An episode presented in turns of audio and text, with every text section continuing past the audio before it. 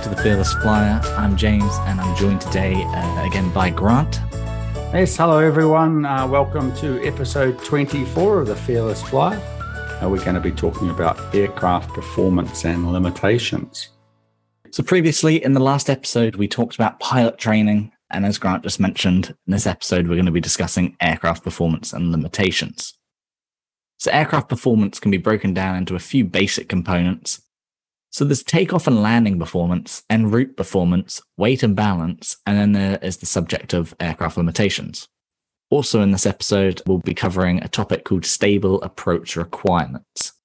Modern aircraft are designed and built to very high standards, and these standards are set out by the ICAO Annex 8 Airworthiness Directives. This is all policed by regulatory bodies such as the Federal Aviation Administration, or FAA in America, the European Aviation Safety Agency, EASA, in Europe, and all the other countries that have their own aviation regulatory bodies as well. The aircraft manufacturers also don't want to see the aircraft parked somewhere they shouldn't be, particularly if it's in bits and pieces. So, along with the regulators, they too have a desire to make sure that not only is the aircraft well designed, but it functions properly in all environments in which it's uh, being proposed to operate. So, an aircraft manufacturer will publish a manual called an airplane flight manual, which has all the performance details of the aircraft, including takeoff and landing performance, weight and balance limitations, and other operational techniques that are required for an airline to safely operate the aircraft. Now, as you can imagine, this gets interesting when we come to talking about takeoff and landing performance, as there are so many variables involved in this calculation. The basic ones are absolute limits, such as maximum takeoff and landing weight or mass. And then you must take into account other variables like the runway elevation, runway length, the slope, what the surface is like, as this affects both acceleration and deceleration. Environmental factors play a huge part. So we look at how much wind, how much crosswind, tailwind, uh, what the pressure of the air and the air temperature is. And all these factors must be taken into account whenever taking off or landing, whether it be a small two seater training aircraft or an A380. Yeah, that's right. So, for example, the Boeing 777 was tested thoroughly, as all aircraft are. The engineers, test engineers, got data whereby they did lots of takeoff and landings at different weights and in different environmental conditions. Out of all this testing came the aeroplane flight manual, and we use this data to calculate our takeoff performance. Now, no takeoff or landing conditions are ever the same. So, from the manufacturer's testing comes the raw performance data. And then there's a lot of conservative factors that are added into the raw data, which are then used by airlines in performing their takeoff and landing calculations. These conservative factors provide additional safety margins. For example, taking off into a headwind is a definite bonus, and taking off with a tailwind uses a lot more runway, so not so good. So in our calculations, we use 50% of the reported headwind and 150% of the reported tailwind. So using the wind in this example, all our calculations are done in a conservative manner, which contributes to the safety of the flight. The calculations also take into account factors such as aircraft deterioration and performance over time and line pilot technique. Why don't we uh, discuss the largest twin engine commercial aircraft in service at the moment, which is the uh, Boeing 777, seeing as you're currently flying this aircraft and it only has two engines? Yeah, okay. So the aeroplane flight manual and uh, aviation regulators has said that we must do our takeoff performance based on one of those engines failing at the most critical time on the takeoff roll. So if we have a long runway and we're taking off in our twin engine aircraft, such as the Boeing 777, we calculate a point on the runway whereby we can either stop on the remaining runway or get airborne on just one engine. And we call this decision speed V1. Before V1, if an engine fails, we stop and using full brakes, the aircraft will stop on the remaining runway. At or after V1, if an engine fails, there is enough power in the remaining engine to continue accelerating down the runway and climb away from the runway on this remaining engine and also clear all obstacles in the climb out path by a certain margin as well.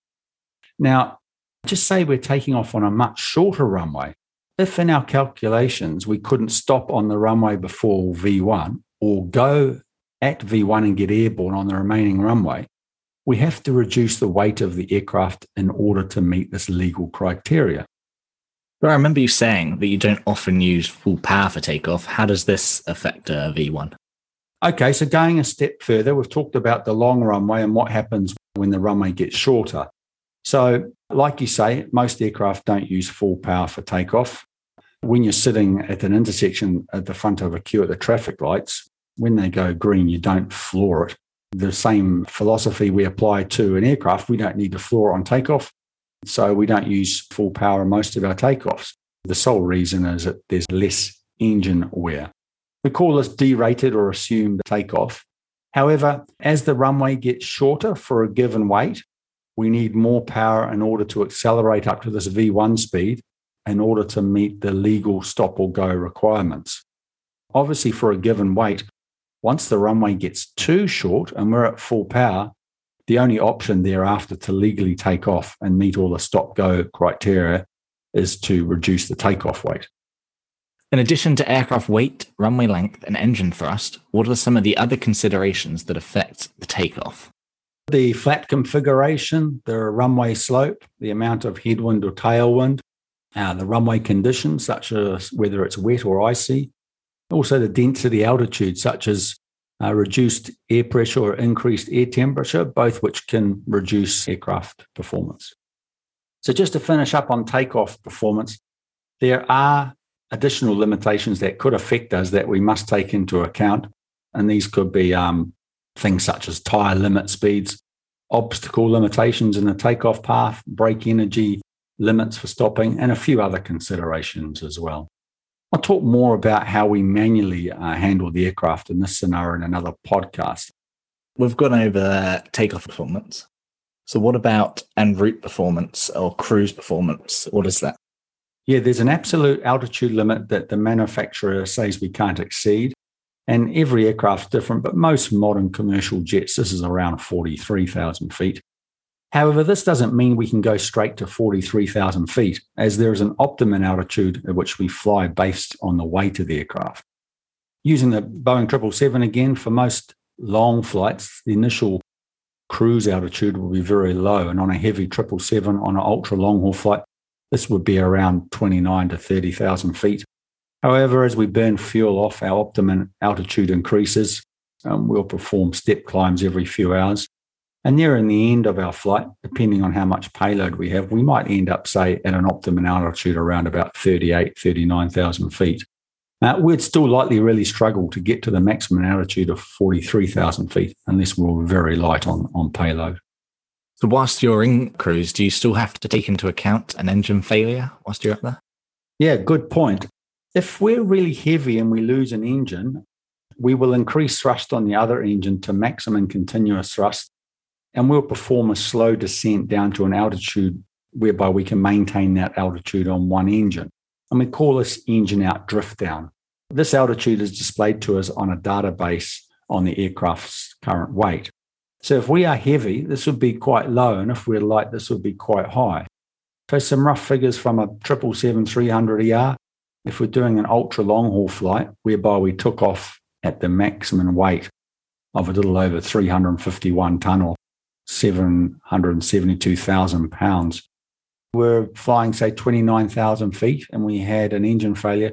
We'd drift down using the other engine to maintain an altitude of roughly 17 to 19,000 feet. Now, on the same flight, nearing the end of this flight, we've got a full passenger load and the engine failed.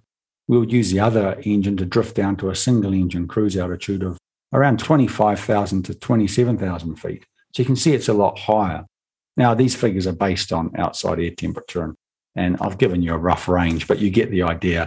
The lighter you are, the um, higher you can fly on a single engine. So, our flight planning must take into account the loss of an engine during the cruise. Being over high terrain, such as the northern Himalaya route, which we can fly, we must pre calculate this weight in order to meet the legal requirements to maintain the minimum altitude on one engine over such high terrain. And with safety factors built in, on the remote chance that we do have an engine failure, during the most critical point of this high terrain crossing. And this calculation is performed for regions of high terrain around our wee planet, such as the Andes and Europe and that, etc.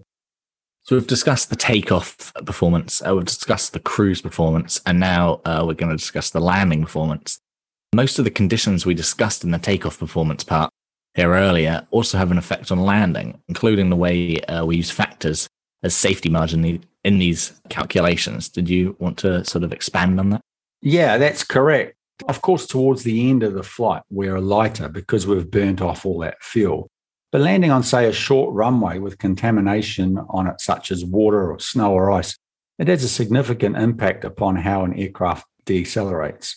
Even landing on a long runway, we don't need to hit the brakes really hard, as it does mean more brake wear and it's also uncomfortable for you, the passenger. So it's important for all landings that we calculate our landing performance to get off the runway at a certain point. So, in addition to the runway surface, any contamination on it, the wind, slope of the runway, air density, altitude, and flap setting all have a say in the stopping distance. Is that correct? Yes, that's correct. And our performance figures are predicated on crossing the threshold of the runway. Uh, that's the start of the runway at 50 feet and reducing our rate of descent, thereafter flying the wheels onto the runway. There is no requirement to make a smooth touchdown, as this can generally use more runway as we float along it, trying to grease the main wheels on. We want the wheels on the runway and the wing spoilers extended to get as much weight on those wheels so the brakes can do their job without skidding. So many accidents have occurred on landing due to the overrunning of the runway. Why is this and what has been done like since these accidents to uh, overcome this? Yeah this has generally come about due to the aircraft being unstable as it approaches the runway. Unstable meaning it might be going too fast it might be too high or even too low. So the aviation industry has reduced these landing overruns significantly in the last 10 or so years by focusing on stabilization requirements in order to complete the approach and land it. in essence, we have a gate which we must meet certain criteria. And the gate for the majority of airlines is about 1,000 feet on the approach. So that's just over three miles away from the runway. And the requirements that the aircraft must be on the glide path, the landing flap set, the landing gear down, the landing checklist complete, the power is correct for the speed, the pitch attitude is correct, and the airspeed is within a target range of the target up to 10 knots. Should these parameters not be met at the 1,000 foot gate or any of these parameters change thereafter, a go around is mandatory. This has significantly reduced landing incidents and accidents worldwide. Going around uh, is obviously better than having a little crash at the end of the runway. So, yeah, they can always go around and have another go at it. Moving on again from uh, landing performance, the last topic uh, we're going to discuss here is the weight and balance. So you mentioned all aircraft have a maximum weight limit, and that's worked out during the design phase of the aircraft. What else is there on that weight and balance? Yeah, that's right. There's a whole lot of limitations, and these are the aircraft like structural limitations. So on a large jet, we have a maximum taxi weight, a maximum takeoff weight, a maximum zero fuel weight, and a maximum landing weight. And they're all structural limitations from the aircraft manufacturer, and we are not allowed to exceed them. Bear in mind the maximum takeoff weight is a structural limit. However, on a short or contaminated runway, due to the V1 requirements we talked about, our maximum takeoff mass limit might actually be a lot lighter. And we call this the regulated performance limited takeoff mass. Uh, it doesn't mean to say every runway we can take off at, uh, at, at maximum weight. And we've discussed the reason why with regard to the V1 criteria. Uh, the same goes for maximum landing mass with regard to landing on a short or contaminated runway. Another interesting weight limit I've mentioned here is the maximum zero fuel mass. This is the maximum weight of an aircraft that it can be with no fuel. So that's the empty weight of the aircraft with the crew, passengers, and cargo in it. Passengers and cargo being termed payload. Anything above the zero fuel weight must be fuel only. And the primary reason for this is to do with wing bending. You see, with all the payload in the fuselage, towards the end of the flight, as the fuel tanks in the wing deplete, the wings would bend up a lot. And the manufacturer has put a limit on this bending by limiting the amount of weight in the fuselage and therefore keeping the bending within the manufacturer's limit. Now, 777 is a good example. Once again, we've got three large fuel tanks. We have the left and right tanks, which are literally the whole wing filled with fuel. And each wing can carry 31,300 kilograms or 69,000 pounds of fuel. However, under the fuselage and in between the wing is our center fuel tank, which holds 82,900 kilograms or just under 183,000 pounds of fuel. Now, this fuel in the center tank actually contributes to the zero fuel weight. So before any fuel goes into the center tank, the wing tanks must be filled first. And we will use the center fuel first in flight and we'll burn all that off and then we'll start using the wing tanks. Just using this method keeps the wing bending loads well within their design limits, which are, are quite large, as we've discussed in previous episodes. They can yeah. bend quite far. Yep, that's right. Yeah, yeah. So uh, finally, the balance of an aircraft. You'll notice um, that most commercial aircraft have their wings attached to the fuselage around the middle of the aircraft. Be a little bit in front, maybe a little bit behind, but generally in the middle. And if you were like a huge person and you picked the aircraft up from the wingtips, the fuselage would pretty much stay level. If you look at an aircraft with the engines are mounted at the tail, you'll also see that the wings are further back from the aircraft. But the same principle applies here, whereby if the giant lifted up the wings of the aircraft, even though they look further back, that is still the center of gravity, and thus the fuselage would still stay pretty much level. Yeah, that's right. And it's all about the balance of the aircraft. And when we say the fuselage is level, we could say the center of gravity is right in the middle of the mass of the aircraft, which is generally around where the wings are attached to the aircraft. Now, as we load the aircraft, if there's too much weight in the front, when our giant lifted the wingtips, the nose of the aircraft would be pointing down. Uh, the more weight forward, then the more it would point down. And the same goes if you put uh, too much weight in the rear of the aircraft, but this time the nose would be pointing up.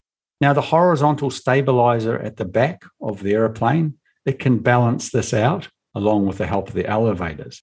However, it can only do so much and thus there are limits set by the manufacturer and loading of the aircraft that we can't exceed.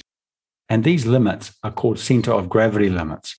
And once you exceed these limits, there is no guarantee by the manufacturer that the horizontal stabilizer and elevators can control the pitch of the aircraft.